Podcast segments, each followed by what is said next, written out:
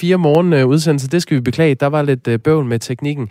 Men manden, I hørte før, der var larmende tavshed her i radioen, det var Anders Weber, vores nyhedsvært, som vender øh, nyhedsbøfferne denne morgen på Radio fire. Øh, indimellem er det Kasper Harbo og Jakob Grosen, der er på plads, og vi er her de næste tre timer uden udfald.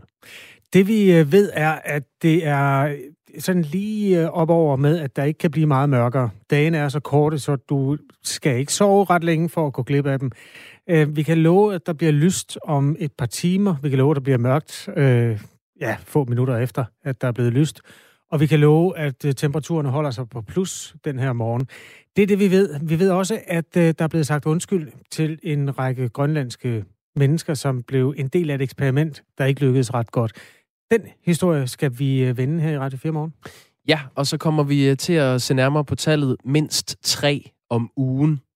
Det er nemlig så mange danskere, der dør af den behandling, de får på hospitalet eller hos lægen, eller fordi de ikke får den rigtige behandling tidsnok. Det viser et notat, som vi har fået lavet af Patienterstatningen, som er den institution, som udbetaler erstatning til patienter, som er blevet fejlbehandlet. Det er, vi vender hver en sten i, i sagen, kigger på, er det meget, eller er det øh, sådan, det nødvendigvis må være, når en øh, almen praktiserende læge har rigtig mange patienter igennem sin bæks hver dag. Vi ser nærmere på det denne morgen. I forhold til sundhedshistorierne, så kan vi jo heller ikke styre helt udenom det store dyr i nyhedsåbenbaringen det sidste års tid, nemlig coronaen. Mm. Øhm, Sverige har jo i manges optik været et ønskesamfund, fordi restriktionerne har været mindre snærende på de kanter.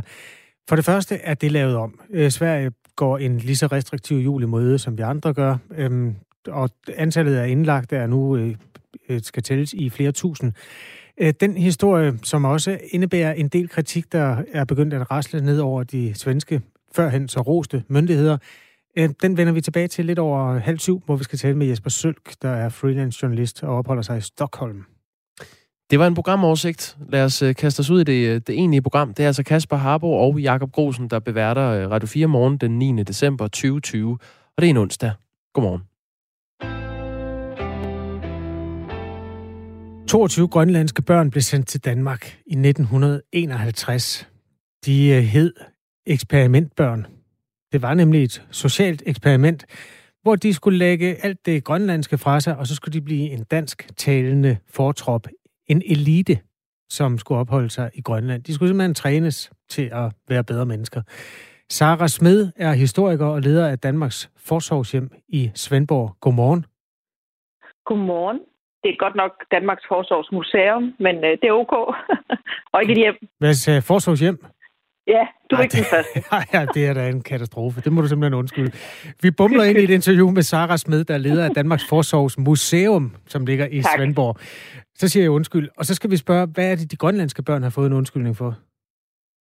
Jamen altså, ganske kort fortalt, så har de jo fået, øh, vil jeg mene i min optik, en undskyldning for, øh, at øh, nogle af de intentioner, som øh, man fra den danske stat havde, øh, havde voldsomme konsekvenser for de her, de her børns, øh, og især også deres familiers øh, øh, liv fremadrettet, og øh, at der var øh, trods øh, gode intentioner, øh, Tine, Trine Bryd, som øh, var øh, i gang med at, for mange år siden, u- en af de første til at udrulle, udrulle den her øh, sag også, kaldte det en bedste mening, men, men den bedste mening, det her eksperiment, øh, ligesom blev udfoldet under, havde også nogle såre konsekvenser, og, og rigtig mange af de her toogtyve børn har jo oplevet rodløshed og, og enorme konsekvenser for, for deres liv øh, øh, på, grund af, på grund af de her intentioner, man havde fra den danske stat. Det var altså noget, der skete i nitten enoghalvtreds. For dem, hvor det ikke er i frisk erindring, vil du lige beskrive, altså, hvad var tankerne med, at man tog de børn, og hvor tog man dem i øvrigt henne? Altså, øh, intentionen var, at det skulle være en række øh, hjemløse, øh, forældreløse børn, øh, som øh, man skulle kunne forflyttet til Danmark og øh, lære dansk kultur, dansk sprog, og så skulle de returnere til Grønland som sådan en, øh, som sådan en, en, en, en, en form for grønlandsk, øh, nærmest kan man sige, overklasse, som skulle kunne øh, drive udviklingen frem, øh, set med danske øjne, øh, som man tænkte, tænkte var nødvendig øh, for, for, for Grønland. Øhm, og øh, realiteten var, at, øh, at det var ikke på, nær, øh, på nogen måde alle sammen, der var forældreløse. Mange af dem blev egentlig fjernet fra deres familier øh, efter et, øh, et solidt pres fra, det, fra, de, fra de danske repræsentanter omkring øh, de her familier i Grønland. Øh, og, øh, og så blev de flyttet øh, først på børnehjem og øh, så senere i plejefamilier i Danmark, og da de så returnerer øh, senere til Grønland, det er ikke returneret til deres grønlandske familier, men faktisk øh, til børnehjem. Der er jo givet nogle undskyldninger tidligere, men det er store sager, når man gør det. Sidste år fik Godhavnsdrengene en officiel undskyldning fra statsminister Mette Frederiksen. Det skete efter, at de her drenge havde oplevet en masse vold og misbrug på et drengehjem. Hvis man går lidt tilbage, så var det jo også i slutningen af nitten hundrede-tallet, nitten nioghalvfems, der undskyldte daværende statsminister Poul Nyrup Rasmussen skriftligt over for Thule-befolkningen, der blev tvangsflyttet i nitten treoghalvtreds for at skabe plads til en amerikansk luftbase. I to tusind og fem blev en officiel dansk undskyldning for første gang fremsat mundtligt. Det skete i Mindelunden i København. Det var Anders Fogh Rasmussen, der var statsminister dengang, som undskyldte over for de tyske flygtninge, som danske myndigheder havde afvist under besættelsen. Det er jo tre ret forskellige geografiske og kulturelle ting, det her. Hvad er fællesnævneren for den type undskyldninger? Jamen altså, øh, ganske kort, så vil jeg sige, at fællesnævnerne er måske, at, øh, at de ikke er nemme at give, og de, øh, det er også undskyldninger, der, der er blevet kæmpet øh, i høj grad for, for de involverede parter. Øhm, og, og set med, med danske øjne, så er det jo ikke, det er ikke noget, vi sådan, sådan, det er ikke et kort, der bliver trukket nemt øh, fra, øh, fra, øh, fra vores stats øh, overhoveder. Øh, man kan sige, at der er andre nationer i verden, øh, som, som, for hvem at en undskyldning er en, virker det til en mere naturlig proces i sådan et, et lands forholdelse til nogle mørke kapitler i, i, i, i de her landets fortid. Øh, fællesnævneren er jo også, at der er, har, har været en praksis, der har været truffet nogle beslutninger, som nogle gange har været en bedste mening, andre gange har været, ja, øh, af mange andre årsager, det skal jeg ikke lige gå ind i nu her, men at man så i eftertidens øh, øh, skarpe, klare lys kan se tilbage og sige, at de her beslutninger, vi træffer, og den Det ansvar, vi havde for eksempel øh, som stat, øh, det, det, øh, det havde nogle voldsomme konsekvenser øh, ved at øh, for nogle involverede parter, ved at, at øh, for eksempel øh, øh, de her tyske flygtninge, der blev, øh, der blev forflyttet og overført til, tilbage til Tyskland fra Danmark øh, før under krigen. Mm. Bare som et eksempel. Og når vi tager Godhavnsdrengene og øh, alle andre tidligere børnehjemsbørn i perioden femogfyrre til halvfjerds, som Godhavnsrapporten jo faktisk går ind og, og belyser, så handlede det rigtig meget om, at, at de her børn, som blev anbragt i statens varetægt, øh, blev udsat for, for øh, mange af dem, øh, for voldsomme oversv- øh, overgreb og svigt, øh, og at det faktisk på det tidspunkt var statens ansvar at sikre sig, at de her sårbare børn blev behandlet øh, ordentligt. Og der er det, at staten så kan gå ind og sige, det gjorde vi ikke godt nok, og I øh, lever med nogle ar og, og nogle, øh, nogle følgevirkninger, øh, og, og, og at de her menneskers liv, det er det, vi øh, kan påvise, øh, i stedet når det gælder de her anbragte børn ned på Forsorgsmuseet, at rigtig mange af de her anbragte børn, der har det her, den her mistrivsel, den her vanrygt og de her, de her skygger fra de her overgreb har fulgt dem ind i, i en sådan grad af deres voksne liv, at, at det i, i høj grad er,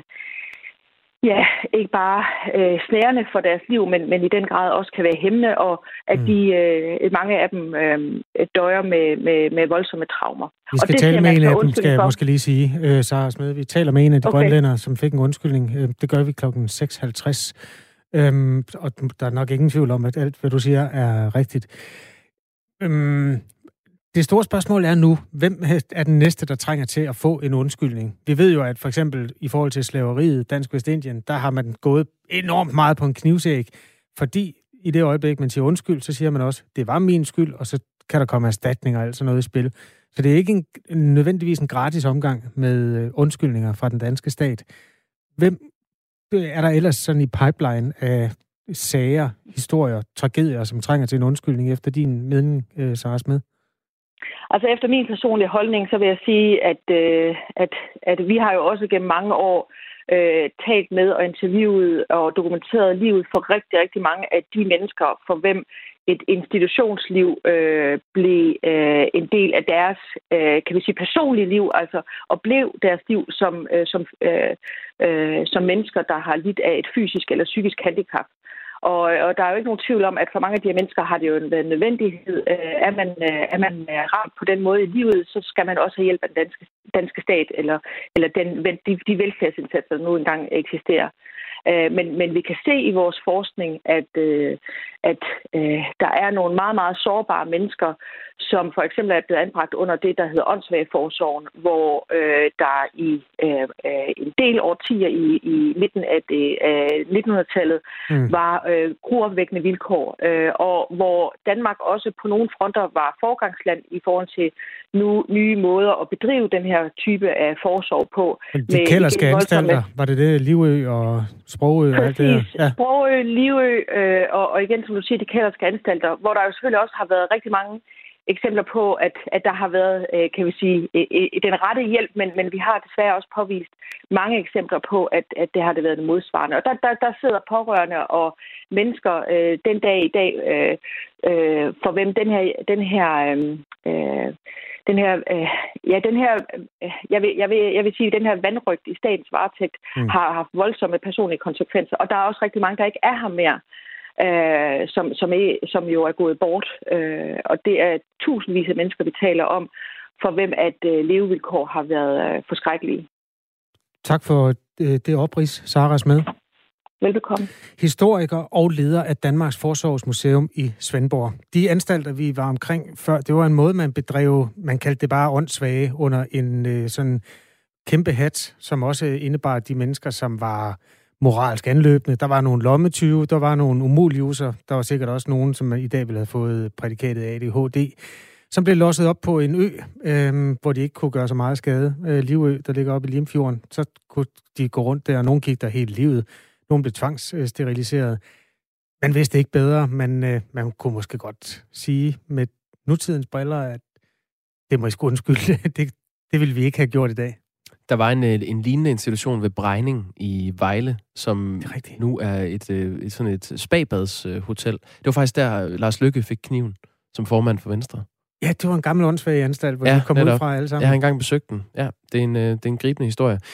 Vi kan jo lægge det op øh, og tjekke, om der er hul igennem på sms'en. Vi har ikke fået nogen sms'er her til morgen. Det er en meget uvandt situation. Øh, vi vil rigtig gerne høre fra dig, der lytter med. Hvis du har nogle indspark eller nogle holdninger til det, vi, øh, vi taler om her i radioen. I den her kontekst, øh, hvem mener du skal have en undskyldning? Øh, har du en holdning til det her? Måske er du endda selv berørt af, af historien. Skriv ind på fjorten fireogtyve. Start beskeden med R fire, efterfulgt af din øh, kommentar, så havner den inde hos os. Og det er altså om cirka en halv time, vi skal tale med Helene Thiesen, der blev tvangsflyttet fra Grønland til Danmark som barn, øh, og høre om, hvordan hun tager imod den undskyldning, som hun og hendes ledelsesfæller nu har fået. I går fortalte jeg om øh, Sundhedsstyrelsens nye pjæse, Sådan holder du en øh, coronasikker jul. Mm.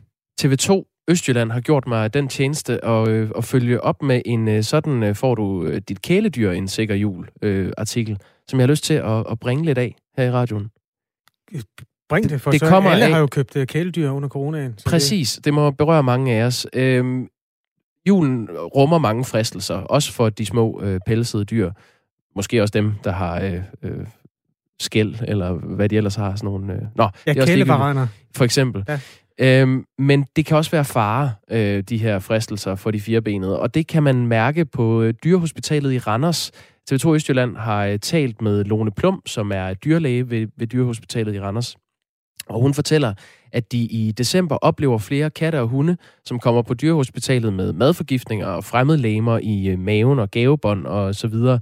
Og her forleden, der blev hun ringet op af en meget trist hundeejer, som var kommet hjem og havde fundet ud af, at adventskransen på bordet var blevet hevet ned af familiens bokserhund. Og så siger hun så til T V to Østjylland, vi får hunden ind og får taget et røntgenbillede, og så kunne vi se, at den havde treogtyve knappenåle i maven, og vi beslutter, at den skal opereres, inden knappenålene gør indvendige skader. Det viser sig så, at den øh, hunden har haft tænderne i en øh, adventskrans med lakridskonfekt, som var sat fast med knappenåle, og øh, derfor begyndte de så at operere hunden. Da de så opererede den, fandt de også et kilo ukogte ris i hundens mave. Men det var så en anden, øh, det var en anden historie, åbenbart. Det var noget, der lå og gemte sig. Og, øh, og det er så, hun siger, at det var noget af en blanding, men operationen gik godt, og hunden har det godt i dag. Men det er virkelig vigtigt for kæledyrsejere, at de er opmærksomme, især hen over julen, hvor der er mange fristelser. Og så kommer hun med fire do's and don'ts. Julemad. Juletiden er garant for masser af god mad, og det kan være, at man føler sig fristet til at lade noget af det falde af til hunden eller katten. Det er en dårlig idé. Hmm. Julemaden er meget fed og salt, og det kan ende med diarré eller en tur på hospitalet. Altså ingen for, julemad til dyrene. Dyret. Nej. Gem julechokolade, øh, nødder og rosiner væk. Øhm, ja. Det kan røre ved den rosin. Nemlig. Gavebånd. Vi oplever flere katte, der får det ned i maven. Det kan give skader på tarmen. Gem det væk med det samme, når du har pillet af gaven. Hmm. Og bland ikke tingene. Det er meget vigtigt, at man er opmærksom på, at spiselige ting ikke blandes med uspiselige ting. For eksempel som det her øh, bokserhund, øh, adventskransen med lakridskonfekt og nåle. Hvor mange nåle var det, den havde spist? treogtyve styk. Det er kun hunde, der kan finde på, efter at have spist tyve, og sige, jeg tager lige tre mere, ikke? Det er altså, det nemlig. Det vil en, en kat ikke have gjort. Nej, men det skal du heller ikke sige. Jeg har jo fået en kat øh, i sommer, og jeg har fundet ud af, at den godt kan lide lakridskonfekt. Men nåle? Det er det, jeg mener. Det har jeg ikke set den spise endnu. Nej, det er det, jeg mener. toogtyve minutter over seks er klokken. Det er News You Can Use.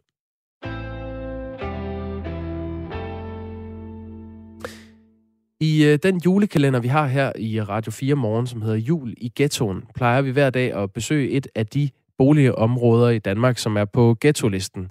Men i dag er øh, loven, vi åbner, lidt anderledes. Øh, I går var der nemlig et borgerforslag. Det hedder Ophæv loven om nedrivning og salg af almene boliger og afskaf de såkaldte ghetto-lister, som rundede halvtreds tusind underskrifter. Det betyder, at øh, politikerne i Folketinget nu skal tage stilling til det her borgerforslag. Og manden bag forslaget, det er dig, Ibrahim El Hassan. Godmorgen. Godmorgen. Først lidt om øh, dig, Ibrahim. Du er nitten år gammel, øh, bor i Vollsmose, et område i Odense, som er på øh, ghetto-listen. Og lige nu er du så i gang med et øh, sabbatår, som du har taget for netop at hellige dig det her øh, arbejde. Øhm, og så var du faktisk kommet ind på statskundskab på S D U, øh, Universitetet Syddansk, hvor du kunne være begyndt i sommer. Øhm, hvorfor er den her sag så vigtig, at du har taget et sabbatår for at, at kæmpe for det? Det er jo fordi ens eksistensgrundlag på den ene eller den anden måde er truet, når ens bolig skal rives ned, og man skal smides ud af den, og ens familie og venner og naboer skal udsættes for det samme og meget mere end da. Det ser vi jo med ghettopakken. Så bliver man nødt til at kæmpe imod, fordi ellers så står man uden bolig, eller så skal man bo et andet sted i byen. Og det synes jeg ikke er retfærdigt. Og derfor så valgte jeg så at tage et sabbatår for at dedikere kampen mod ghettopakken og modstanden derved. Øhm, fordi vores stemme i de stemme, altså beboere i de stemplede områder, stemme er, er utrolig vigtig i den her debat, fordi lovgivningen netop omfatter dem. Dit øh, borgerforslag, som altså har passeret de halvtreds tusind underskrifter, vil, vil fjerne ghetto-listen og derudover stoppe de her nedrivninger af almene boliger, som øh, vi f- ser flere steder, og som du blandt andet også selv er ramt af i, øh, i Vollsmose. Her i Danmark har vi lige nu femten områder på ghetto-listen, og sidste år var der øh, otteogtyve. Og hele årsagen til, at man har lavet en ghetto-liste, det er, at man, øh, der har været en overrepræsentation af samfundsproblemer, som for eksempel øh, arbejdsløshed, lavt uddannelsesniveau og kriminalitet. Vores reportere Anton Ringdal og Christoffer Christensen har i de her dage besøgt en række ghettoer for at blive klogere på, hvordan livet er der. Og her mødte de blandt andet beboerformand Martin Hansen i det, der hedder Aldersrogade-kvarteret på Nørrebro i København. Her har de kriminelle grupperinger blandt andre banden Loyal to Familia skabt utryghed, og beboerformanden er selv blevet overfaldet uden for sin lejlighed. Vi skal lige prøve at høre et klip, hvor han fortæller om nogle af de oplevelser, han har haft i, i området. Der har været en del, og det kan man også læse om i aviserne, skriveri omkring de her kriminelle grupperinger, som har hængt ud her på pladsen, og det skaber en enorm utryghed for de beboere, der er her, specielt dem, der bor sådan lige ned til. Der var sågar nogen, der er blevet sådan befamlet om aftenen, når de er ude og gå. Det er sådan forholdsvis grænseoverskridende, og så selvfølgelig, når der bliver holdt fest hernede for en tre fire store biler med åbne vinduer og masser af det der lattergas, de går og sniffer. Der bliver røget vildt meget hash. Det kan man lugte helt op på fjerde sal, hvor jeg bor. Der er i hvert fald blevet fundet sådan knive og skyde, eller patroner, der blev fundet i vores buske. Så. Ja, det var beboerformand Martin Hansen i Aldersrogade-kvarteret på, på Nørrebro. Øhm, Ibrahim El Hassan, hvis du mener, at man ikke bør opløse områder, som står på ghetto-listen. Hvordan synes du så, man skal komme den kriminalitet til liv, som beboerne oplever? Altså nu er det meget vigtigt at påpege, at, at den oplevelse, Morten har i Aldersrogade, overhovedet ikke er repræsentativ for de andre øh, stemplede områder. Nu har jeg selv en, øh, en meget tæt ven, som også er en del af almen modstand, Freja, som også bor på Aldersrogade, og overhovedet ikke deler den oplevelse, som Morten han, han, øh, han skitserer der.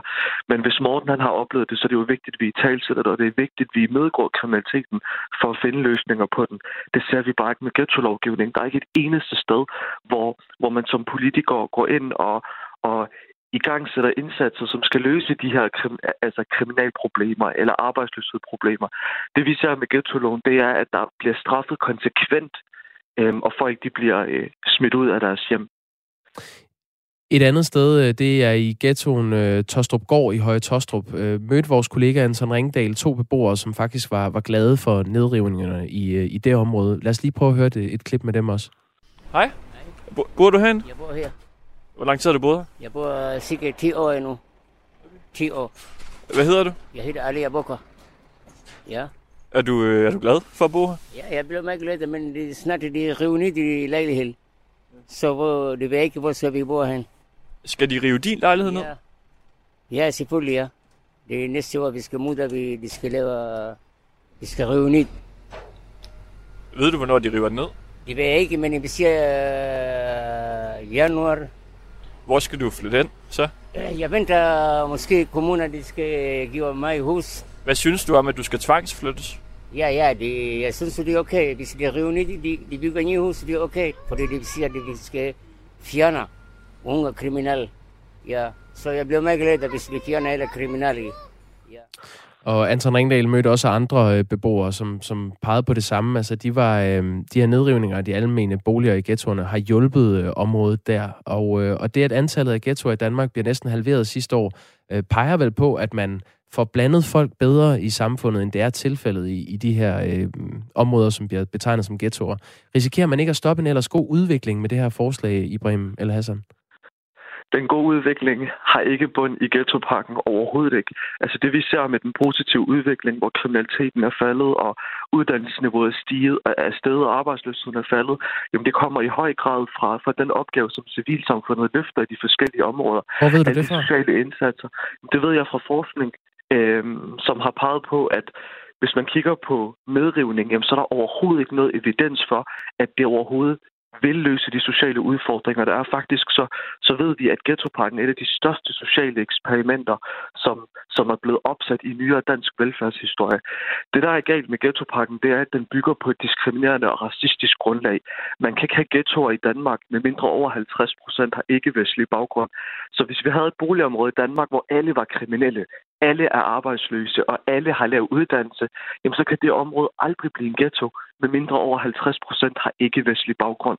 Så man går ind og måler og vejer almene beboere hvert år, og blandt andet så måler man dem på deres etnicitet, som er det afgørende kriterie.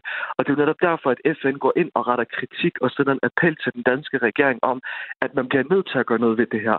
Og det er også derfor, at menneskerettighedsorganisationer er gået ind i kampen, og rigtig mange beboere har igangsat retssager.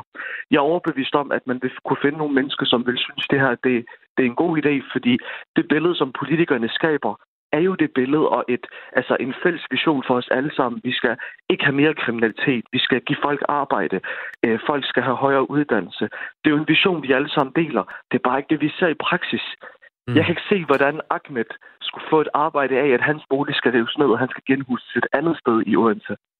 Ibrahim. Eller for eksempel... eller for eksempel med min moster, fordi nu ser vi også med ghettopakken, at der er tvunget dagtilbud. I tolv år har min moster arbejdet en indsats, der hedder to timer om ugen, som mm. arbejder på at styrke flersprogede børns danske sprog og kulturforståelse. Hun har fået en datter nu, som er fyldt et år, og hun har modtaget brev om, at sin datter skal tvinge sin institution, selvom hun er daglig leder i en indsats, der arbejder målrettet med flersprogede børns danske sprog. Ibrahim El Hassan, jeg vil sige tak, fordi du var med. Vi når desværre ikke mere. Vi er presset af, at der, der kommer nyheder nu. Klokken er, er halv syv. Men tak, fordi du var med. Yes. Og øhm, folk, der lytter med på det her, er selvfølgelig velkommen til, især en dag, hvor man diskuterer, hvem der skal have undskyldninger. Og skrive ind, hvis man er en del af en ghettopakke, og en del af en ghetto, som skal øh, forsvinde, eller øh, altså det, du kender som Ja, med enten barndomsland, eller bare en tryg bolig, eller et boligområde, hvor du er glad for at være. Hvis øh, det forsvinder, så må du også meget gerne stemple ind i sms'en. Start med R fire, et mellemrum, og send til fjorten fireogtyve. Og jeg skal lige sige til sidst, uh, Ibrahim El Hassan er altså forslagsstiller bag det her borgerforslag. Ophæv loven om nedrivning og salg af almene boliger og afskaffe de såkaldte ghettolister. Klokken er lidt over halv syv.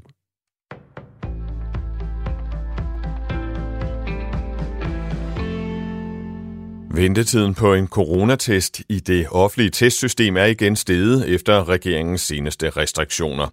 I Aarhus var der i går seks dage til, at man kunne blive testet, mens der i Odense og København var fire dage. Venstres sundhedsordfører Martin Geertsen kalder de nuværende ventetider i det offentlige testsystem alt for lange. Partiet har flere gange foreslået at inddrage private virksomheder for at øge testkapaciteten. Vi har foreslået, at man laver et decideret frit valg, altså sådan, som man med offentlige kroner selv kan beslutte som dansker, om man vil testes i et offentligt teststed eller, eller i, hos en privat øh, leverandør. Statsminister Mette Frederiksen sagde efter en spørgetime i Folketinget i går, at der arbejdes på at afdække, hvorvidt private aktører kan supplere den eksisterende testkapacitet. Når der ikke er en ensartet C O to afgift i den grønne skattereform, som regeringen præsenterede i går, så er der risiko for, at virksomheder holder fast i sorte modeller for længe. Det mener Peter Mølgaard, der er formand for Klimarådet. Derfor mener vi, at, at virksomhederne risikerer i virkeligheden at havne i et limbo, fordi aftalen ikke fuldt ud skitserer en model for en fremtidig C O to afgift. Hvis en virksomhed øh, står og skal lægge sig fast på nogle langsigtede investeringer i f.eks. nyt maskineri lige nu, og skal vælge mellem grønne og, og sorte modeller, så har den brug for sikkerhed for, hvad der kan betale sig. Og med den her aftale, så risikerer man i virkeligheden, at virksomheden alt for længe holder fast i gammel og fossil teknologi frem for at vælge, vælge klimavenligt. Aftalen om den grønne skattereform blev altså indgået i går mellem regeringen, de radikale, S F, Venstre og de konservative, og det er ambitionen, at der skal være en ensartet C O to afgift i to tusind og tredive, men den vil dog først komme på sigt. Fra i dag skal barer, restauranter og caféer i otteogtredive kommuner holde lukket. De må gerne sælge takeaway, men det er usandsynligt, at særlig mange restauranter vil benytte sig af den mulighed som i foråret. For så får de nemlig ikke adgang til lønkompensation. Det fortæller Kirsten Munk Andersen, politisk direktør i brancheorganisationen Horesta. De kan enten vælge mellem at, at få den hjælp, der er mulig nu. Det er en lønkompensation, men den kræver, at der ingen omsætning er i forretningen. Og dermed så skal de lukke en mulig takeaway-omsætning og en mulig takeaway-forretning ned, selvom de måske har kæmpet nu igennem ti måneder med at omstille sig og prøve at få etableret den forretning. Så de står nu i et valg, der er rigtig svært. Det er et valg mellem pest eller kolera. Og Horesta opfordrer nu politikerne til at kigge på reglerne for kompensation en gang til. U S A's nyvalgte præsident Joe Biden håber, at hundrede millioner amerikanere vil være blevet vaccineret mod coronavirus, når han runder sine første hundrede dage i Det Hvide Hus. Og så skal børnene tilbage i skole, det siger han på et pressemøde. Samtidig opfordrer han kongressen til at sikre flere penge til at håndtere den sundhedskrise, som U S A står i på grund af coronaviruset. Han vil blandt andet have, at kongressen sætter penge af til at sikre, at amerikanere fra alle lag i samfundet kan blive vaccineret. Og Joe Biden bliver indsat som præsident den tyvende januar. Det bliver skyet igen i dag, og i løbet af dagen kommer der udbredt regn sydfra, især over den centrale og vestlige del af landet. På Bornholm holder det dog tørt. Mellem fire og seks grader i dag, og det var nyhederne med Anders Weber. Nu er der mere Radio fire Morgen med Kasper Harbo og Jakob Grosen.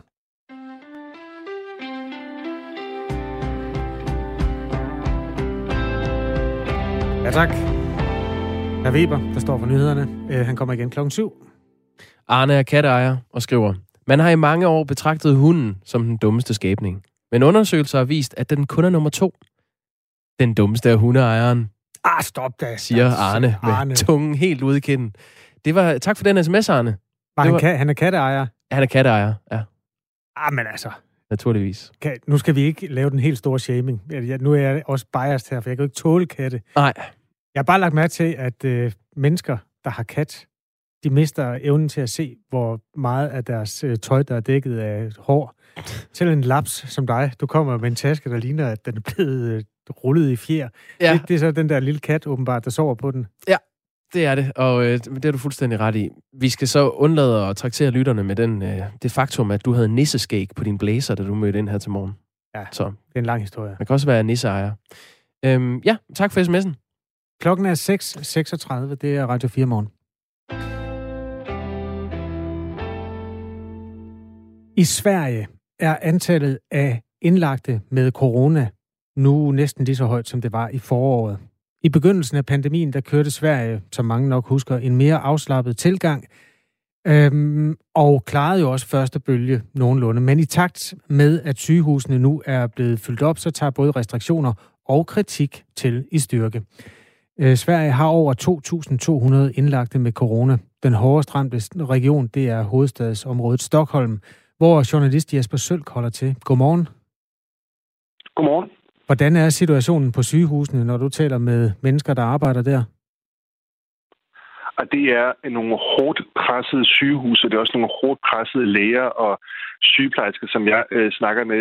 En af dem, som jeg faktisk har fulgt, en sygeplejerske, som arbejder inde på et øh, hospital, der hedder Nya Karolinska i Stockholm. Øh, Matilda Nygren, hun beskriver en øh, situation, hvor at, øh, der er utrolig stor udskiftning blandt personalet. Der er utrolig mange sygemeldinger. Hun har faktisk selv været sygemeldt i en periode henover sådan det tidlige efterår med blandt andet stress og også angstsymptomer, øh, fordi de blandt andet har arbejdet i øh, tretten timers skift, fordi at presset på afdelingerne har været så stort, så de, de nærmest ikke har kunnet følge med. Altså, der har været fyldt op øh, i sengene i så lang tid, og det er jo en situation, hvor man, hvor man ikke sådan går på arbejde på normal vis, men hvor at øh, man er i fuld øh, udstyr, i fuld øh, beskyttelsesdragt øh, nærmest, og har de her meget, meget svært syge patienter, hvor at det har været lidt usikkert, hvordan man skulle behandle dem øh, løbende, og også selv været i, i risikozonen. Så der har været nogle alvorlige, alvorlige situationer, og nu kommer den her anden bølge, så det, det ser ikke ud til at blive, blive let for Sverige. Der er to tusind to hundrede øh, godt og vel lige nu, som er indlagt med corona. I foråret, da det gik hårdest til, der var der to tusind fem hundrede, så man kan sige, at man nærmer sig en top, som man har prøvet før, hvor buen også var spændt til det yderste. Ved du noget om, hvad kapaciteten er? Altså, hvor tæt er man på, at det altså bryder sammen? Ja, hvis vi tager intensivafdelingerne, som præcis, specielt er det, der er problemet, så er der lige i øjeblikket seks hundrede fireoghalvfjerds disponible intensivpladser i hele Sverige. Og af dem, der er det fem hundrede otteogfyrre, der er optaget. Det vil sige, at det er lidt mere end firs procent af den nationale kapacitet på intensivområdet, der lige nu er optaget, og af dem er det cirka to hundrede og halvtreds, som er covid nitten-patienter. Det er det tal fra den svenske Socialstyrelse i går. Da, da det var på det højeste i Sverige, der havde man en større kapacitet på intensivpladserne. Der har man blandt andet oprettet nogle, nogle nødpladser. Man havde blandt andet også på nogle af hospitalerne i Stockholm simpelthen flere senge inde på, på afdelingerne, så man så skruet lidt ned herhen over sommeren og efteråret, men nu begynder man at skrue op, og det er der jo så et, et tydeligt behov for, simpelthen fordi man er ved at nå en, en makskapacitet, og når man kigger på smittetallene i øjeblikket, altså hvor mange, der bliver testet positivt, så ved man også, at det vil medføre flere indlagte inden for dage og uger. Altså, vi har ikke nået øh, toppen endnu her i Sverige. Hvis vi skal ridse op, hvordan det står til med Sverige, så er der jo indtil videre sket syv tusind to hundrede coronarelaterede dødsfald. Altså syv tusind to hundrede mennesker er døde efter at være blevet smittet med corona. Cirka ti gange så mange som i Danmark. Og øh, ligesom i Danmark er det jo fortrinsvis ældre og i forvejen syge mennesker. Men altså, der er næsten hundrede af de mennesker, som har mistet livet i Sverige, som var under halvtreds år gamle. Så det er jo altså ikke kun de gamle, der dør af det i øjeblikket. Sverige har vakt opsigt, fordi man på de kanter, modsat andre lande, har været påpasselige med at lukke samfundet ned, og man har holdt fast i så længe som muligt at sende eleverne i skole. Og derfor har Sverige også igennem noget tid haft status af at være sådan et lidt ønskesamfund for en liberal og afslappet tilgang til coronaen. Det er den status, der også er blevet rokket ved gennem noget tid, og senest så er der også den økonomiske vinkel, hvor Sverige bliver kritiseret. Nu kommer der lige et citat fra en mand, der hedder Robert Östling, som er professor i nationaløkonomi ved Handelshøjskolen i Stockholm. Han siger til den svenske avis Dagbladet, hvis vi havde lukket mere ned i begyndelsen, så havde vi måske kunnet løsne mere op tidligere. Det er ikke sikkert, at nettoresultatet for økonomien bliver positivt, hvis vores mildere restriktioner betyder, at vi må bevare vores restriktioner længere. Det er lidt kompliceret det her, Jesper Sølk, men det, det han siger, det er, at fordi man slappede meget af i starten, så kommer man til at have en længere nedlukning nu. Hvor meget nedlukning er der egentlig?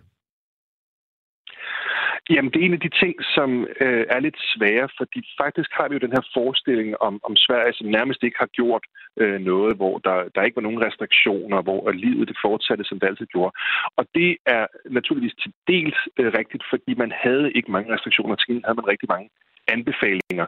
Og når man så kigger på tallene for, hvordan Sverige ligesom klarede sig hen over, øh, over foråret, hvad gjorde øh, svenskerne i den her periode, så var der faktisk meget, meget store ændringer. Altså blandt andet, når man, når man kigger på øh, forskellen på øh, det danske øh, og de svenske bevægelsesmønstre i butikker, så var der faktisk færre svenskere, der gik i butikker, end øh, danskere, øh, der gjorde det. Der var øh, flere svenskere, som holdt sig væk fra offentlig transport, end der var danskere. Der var øh, færre, som, øh, eller flere, der begyndte at gå, gå ud og gå i parker. Der var lige så mange, som arbejdede hjemme. Øh, så der var store ændringer i, hvordan øh, svenskerne gjorde. Men når, når man, man taler om økonomien, så er det, det er klart, det er en diskussion i øjeblikket om, om svenskerne på noget tidspunkt overhovedet vandt, øh, vandt på den her øh, situation. Og der må man sige, at de svenske økonomiske tal i øjeblikket, de er måske endda endnu værre end, end de danske, men det har også noget at gøre med, hvordan økonomien hang, øh, hænger sammen. Altså man kan sige for eksempel eksportområdet, der, der producerer Danmark en, en række ting, som stadig er nødvendige selv i en pandemi. Altså bare tænk insulinprodukter, for eksempel, som vi eksporterer rigtig meget af. Der bliver vores økonomi ikke ramt på samme måde. I Sverige, der har du en, en eksportøkonomi blandt andet, hvor at, øh, det er biler, det er stål, øh, mm. det er ting, som man ligesom, du ved, måske køber lidt mindre af på et tidspunkt, hvor økonomien går, går nedad. Så der er også nogle faktorer her, som ligesom er uden for, hvad regeringen eller myndighederne havde valgt at gøre.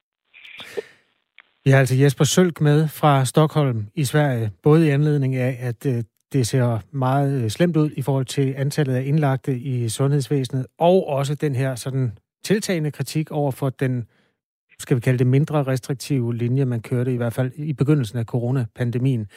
Hvordan, Jesper Sølk, er kampen om sandheden? Altså, det handler jo også om at få ret i det, man nu øh, mener. Hvordan oplever du den dialog eller den kamp, som foregår i øjeblikket?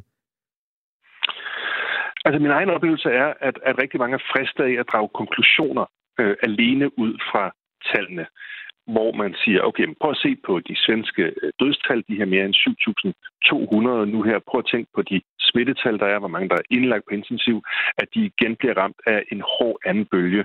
Og så konkluderer man ud fra det, at Sverige gør alt fejl. Og det tror jeg bare er en forståelig reaktion, men også en, en helt forhastet øh, reaktion. Altså for det første, fordi at de to lande, hvis vi tager Danmark og Sveriges strategier, rent faktisk ikke har adskilt sig, adskilt sig så markant, som man måske sådan ofte kunne få en fornemmelse af, og så fordi der er rigtig meget, vi ikke ved endnu, øh, især sådan om udviklingen og årsager i Sverige. Og her svenskerne, specielt dem, der sådan, øh, sidder og kigger på og siger, okay, hvad, hvad skulle vi have gjort anderledes? Der er selvfølgelig ting, som de peger på. Det er blandt andet sådan noget med, at man skulle have været langt bedre til at teste øh, ude regionalt i Sverige, fordi at man fik en ret stor smittespredning, blandt andet på folk, der arbejdede på ældreboliger, på plejehjem. Det førte sig lidt ind på plejehjemmene. Rigtig mange ældre blev syge og døde. Det er en af de ting, man ved i Sverige, man ikke gjorde godt nok. Men man sidder også og kigger ud på, på andre lande i Europa, et land som Belgien for eksempel, som har lukket hårdt ned undervejs, og sådan set har, hvis man nu skal gøre det op i sådan nogle ting, værre tal end, end Sverige. Så der er en masse ubesvarede spørgsmål i øjeblikket, og, og det, som de svenske sundhedsmyndigheder siger, det er, at vi har ikke det fulde overblik, og vi får ikke det fulde svar før om, om flere år. Det tror jeg faktisk, hvis man gik til de danske sundhedsmyndigheder, så vil de også sige det samme. Det tror jeg også. Jesper Sølk, tak skal du have, fordi du var med her til morgen. Det var så lidt. Journalist øh, bosat i den svenske hovedstad Stockholm, som altså er den hårdest ramte region i et land, hvor man øh, nu nærmer sig, øh, ja, man er oppe på to tusind to hundrede, godt og vel, indlagte mennesker øh, med covid nitten. Et tal, som stiger med omkring hundrede om dagen. Så det er klart, restriktionerne, de er tilsyneladende øh, vejen frem for det land. Vi følger selvfølgelig med i det svenske, og vi følger også med i de danske tal, som gudskelov er mere fredelige. Og så følger vi også med i, hvor højt verdens højeste bjerg er, Mount Everest. Uh, det, det ligger øh, som bekendt i Himalaya på grænsen mellem Kina og Nepal. Og øh, de to nabolande har arbejdet i flere år på at fastslå højden på bjerget helt nøjagtigt. Øh, det har været lidt svært for dem at nå frem til sådan et fælles resultat. Øh, Nepal har altid sagt... otte tusind otte hundrede og otteogfyrre. Der er altså et eller andet... Jeg har lige opdaget, at du, du, du har en anden form for fotografisk hukommelse. Ja, det har jeg. Nå, jamen øh, den højde, du lige sagde, prøv at sige det igen. otte tusind otte hundrede og otteogfyrre. Det er Nepals øh, højde på Mount Everest. Ja. Kina har altid sagt, jamen nej, det er otte tusind otte hundrede og fireogfyrre meter og treogfyrre centimeter. Så de mener altså, at det er øh, omtrent tre komma fem meter lavere, end Nepal altid har ment. Nu har det fået ny højde, Mount Everest. Nej, tillykke. Nu er det otte tusind otte hundrede og otteogfyrre meter og, og seksogfirs centimeter højt. Så det er blevet seksogfirs centimeter højere end den nepalesiske fortolkning af, hvor højt Mount Everest er. Jeg er det tror, ikke uh, breaking? Det, jo, det er da kæmpe breaking. Æh, det, det spændende er jo også, hvordan man måler. Altså havets overflade, det mm. ville være mega nemt at måle, hvis toppen af Mount Everest befandt sig lige over havets overflade. Så kunne man bare tage et målebånd, der var langt nok. Men hvordan filan måler man et bjerg, der ligger så langt fra havet i forhold til havets overflade? Men du, du springer alt for langt i processen, fordi først så skal man blive enige om, hvad måler man til? Måler man til der, hvor bjerget stopper, eller måler man snelaget med? Det har uh. nepaleserne altid gjort. Det vil kineserne ikke være med til. Nej, øh, nu yeah. har de så de har haft landmålere ude. Øh, alle tænkelige optag- opmålingsmetoder er brugt. Øh, dels den traditionelle, hvor landmålere altså beregner målepunkter fra bjergtop til bjergtop hele vejen øh, fra havet og så ind til Himalaya. Og så G P S-målinger. Øh, øh, landmålere fra Nepal, de er gået fra havets overflade i den bengalske bugt, og så har de skabt en to hundrede og halvtreds kilometer lang kæde hen over bjergene til Mount Everest. Kineserne, de har brugt øh, også G P S-udstyr, som nepaleserne har brugt, men selvfølgelig den kinesiske udgave, for de, har ikke, de bruger ikke G P S. De bruger noget, der hedder Beidou i øh, Kina. Og så har man altså fundet ud af, at Mount Everest er præcis otte tusind otte hundrede og otteogfyrre meter og seksogfirs centimeter. Men er det med sne? Ja. Okay. Og, og det, der er lidt trist, det er, at en af landmålerne fra Nepal, han har mistet sin tog undervejs. Nej, for det er da ikke til at holde ud af. Af frostbid, jo. Ja, sikkert noget. Hvad med K to? Altså, det er jo... Øh, da jeg var barn, der var der en periode på en fem til ti år, hvor man pludselig kom med det der meget mindre catchy navn, K to, at øh, det var så blevet verdens højeste bjerg. Ja. Er, ved, er der nyt i den sag? Nej, det er stadig otte tusind seks hundrede og elleve meter højt. Hvordan kunne man tage fejl? Det er jo... Det er to hundrede meter. Ja, for crying out loud. Jamen, jeg ved det ikke. Det, det, det ved jeg ikke. Men og, og lige en disclaimer til sidst. Ja. Øh, ham, øh, Kimlal Gautam fra øh, Nepal, der har mistet sin tog, han siger, vi kan aldrig finde den helt nøjagtige højde over havoverfladen. Men det, vi prøver at gøre, det er at finde det mest sandsynlige tal. Vi kan aldrig finde den tog igen. Klokken er... otte otteogfyrre. Ej, det ville være fedt, ikke? Den er seks otteogfyrre. Okay. Nu vender vi snuden mod Mette Frederiksens undskyldning, som i går kom i et øh, åbent brev til øh, toogtyve grønlandske børn, der var en del af det øh, såkaldte Grønlandseksperiment. Øh, det er børn, som for halvfjerds år siden blev øh, tvangsflyttet fra Grønland til, til Danmark, da de skulle fungere som brobyggere. Øh, den undskyldning kommer samtidig med, at regeringen og det grønlandske landsstyre tirsdag offentliggjorde en historisk udredning om de her øh, toogtyve børn. Nu skulle vi gerne have hul igennem til... Det har vi til... altså ikke, Jacob. Nej, det har vi ikke helt. Øh, Helene Thiesen, som var et af de toogtyve børn, som altså nu har fået en officiel undskyldning fra øh, Mette Frederiksen og den danske stat. Øhm, det har vi. Der er ikke hul igennem. Hun tager den simpelthen ikke. Vi må vende tilbage til Helene Thiesen så. Ja, det er jo der historien er om øh, en undskyldning, som bliver givet meget sent, men dog bliver givet. Og... Rent tematisk kan vi faktisk sige, at vi har jo opfordret til, at mennesker, der synes at øh, have en historisk klangbund i forhold til den her type historier, som har et bud på, hvem der skal siges undskyld til, kan skrive ind til os. Og der kom i virkeligheden en, øh, som, hvor der står sådan her. Godmorgen. Undskyld mig, men hvad med de mennesker, som blev jaget ud af deres hus og hjem for at få plads til de store elmaster langs den jyske vestkyst? Skal de ikke også have en undskyldning? Vi skriver tyve tyve. Hmm. Og det er et bud på øh, en sådan gruppe mennesker, som er blevet behandlet dårligt. Det er det, er det da helt sikkert. Jeg ved ikke, om det er direkte sammenlignet med at blive øh, tvangsfjernet øh, fra Grønland og så bragt til Danmark som sådan en, en, øh, en del af en dansk elite, der skulle tilbage til Grønland og, øh, og højne det kulturelle niveau og lære de andre børn dansk sprog og kultur og blive forbilleder i Grønland. Men nu gradbøjer du overgreb. Det er jeg ikke sikker på, at man kan. og så sige, at det mindste overgreb ikke er et overgreb af den grund. Nej, men kan man sidestille overgreb? Nej, nej. Men det var heller ikke det, vi bad lytterne om. Vi bad om at komme med bud på mennesker, befolkningsgrupper, der havde øh, ret til en undskyldning. Okay. Jamen, det, alle har ret til en undskyldning. Eller de har i hvert fald. Kan du stoppe dig selv? Prøv at høre. Øh, ja, skriv ind, hvis du har bud på den historiske klangbund i den her type historie. R fire, et mellemrum og en besked, og så send den til fjorten fireogtyve. Mens vi venter på, at vi måske kan komme igennem til Helene Thiesen, så tror jeg, at vi skal vende os mod en lille erhvervshistorie. For der er kommet seertal fra sidste øh, uges øh, mange film.